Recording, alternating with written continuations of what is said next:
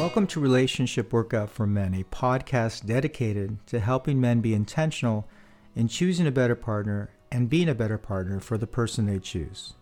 Season 2, Episode 7 Wisdom and Demons. In the previous episode, we began to explore the first strategy to be a stronger partner in core number one, the mind witness your thoughts. In understanding how to witness our thoughts, it's important to better understand our internal wisdom and demons. We'll start with wisdom. Indeed, some of our past conditioning will fall into the wisdom camp. Wisdom represents lessons learned either by yourself through your own personal experiences or through a culture's history taught you. As a basic example, if a five year old sticks his hand over a flame and gets burned, he might lock away some painfully learned wisdom. Don't touch fire, it will burn and it hurts. The Golden Rule illustrates a cultural teaching. Although the different world's religions use different syntax, the basic message is the same treat others as you want to be treated. Words of wisdom passed down through the ages. Of course, wisdom can come from the general category of common sense as well. However, this term can be a bit misleading given it assumes that wisdom is common to all people. Clearly, different people have different ideas of what constitutes common sense. You might, for instance, think common sense clearly states that toilet paper should hang next sheet topside, whereas your partner might think that as long as it's within reach of the toilet, then common sense says it's all good. Having said this, two characteristics wisdom always shares are honesty and transparency. When a person's point of view is guided by wisdom, the person responds to a life situation with 100% honesty. The facts take center stage. Nothing imagined, drummed up, or conjectured is taken for truth. Unlike the ego blind emperor in the story The Emperor Has No Clothes, if you see yourself as naked and unsafe, you admit it, regardless of what lines other people might be feeding you. Likewise, wisdom is 100% transparent.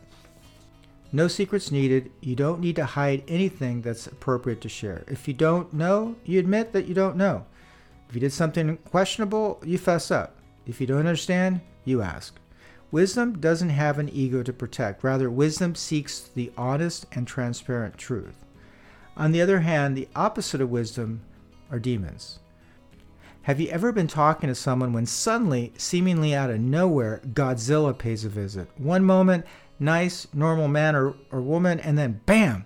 The next moment, they're either a growling lunatic or have become silent and pissy.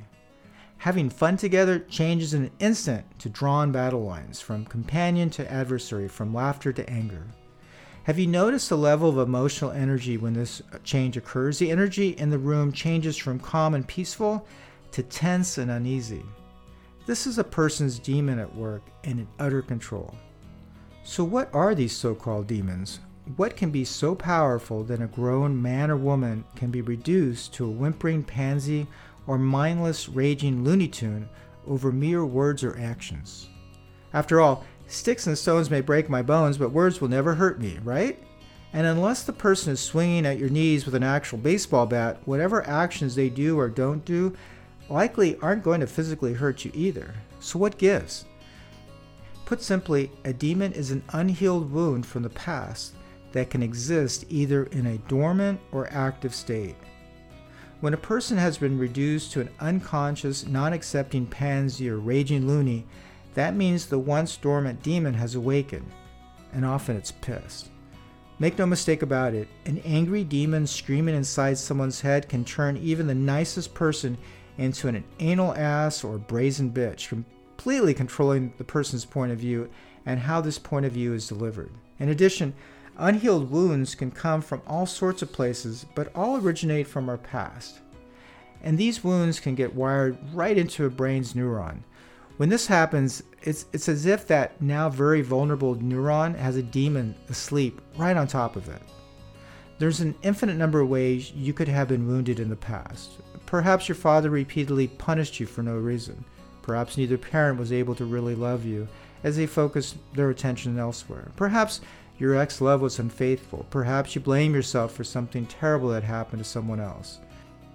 Although this does sound very Psych 101, many of our unhealed wounds do originate from ways our parents or primary caregivers did or did not show up for us. For instance, if one or both parents were missing in action, were physically there but lacked the ability to nurture, or just beat you silly without cause instead of protecting you, the material world taught you it's not totally safe and you have to learn to protect yourself.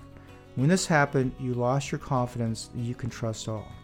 Each time you had to protect yourself created an opportunity to embed an unhealed wound in your mental image.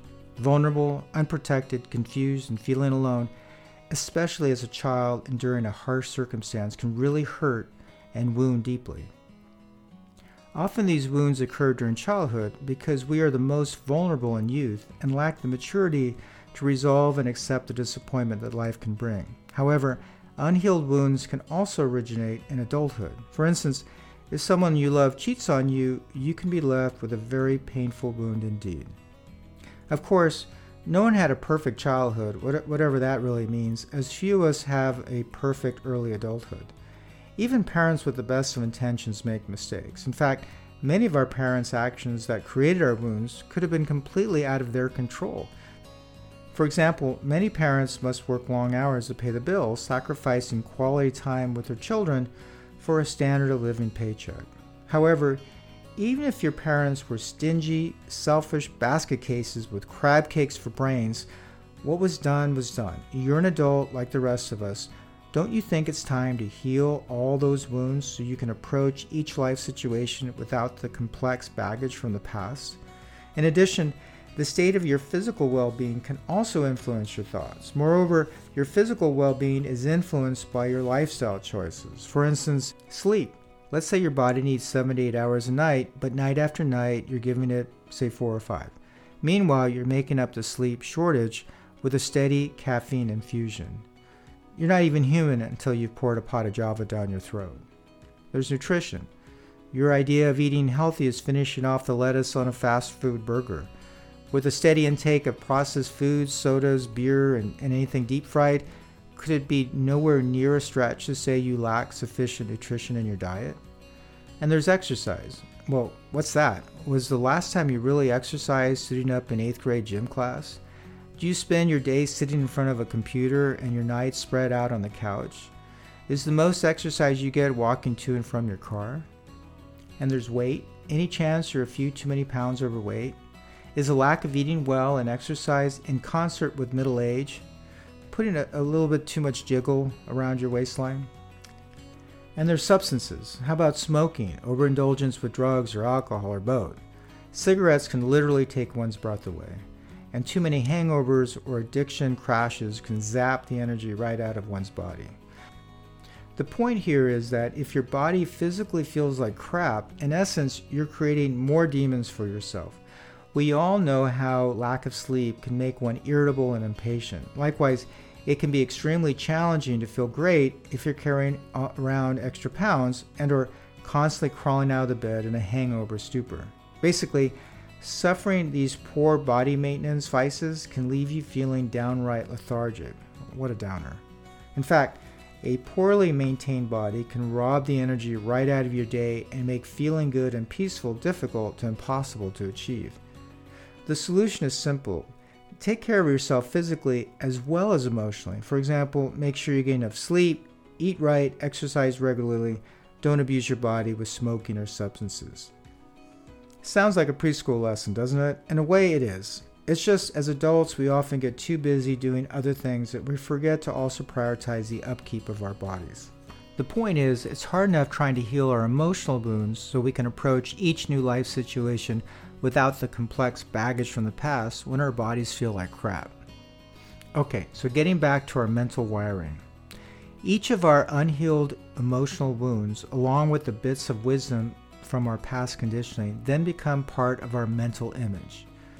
Basically, the more demons one has, the more baggage of past wounds one must contend with. In a, in a way, it's that simple. For some people, those demons remain dormant most of the time, only awakened occasionally. You see this in a person who only occasionally seems to lose it. For others, one too many demons are active and angry a vast majority of the time. You can see this in a person who seems to always be grumpy, angry, or just plain unhappy. So, how does one of these dormant demons awaken? it starts with our expectations, and that's the topic of our next episode.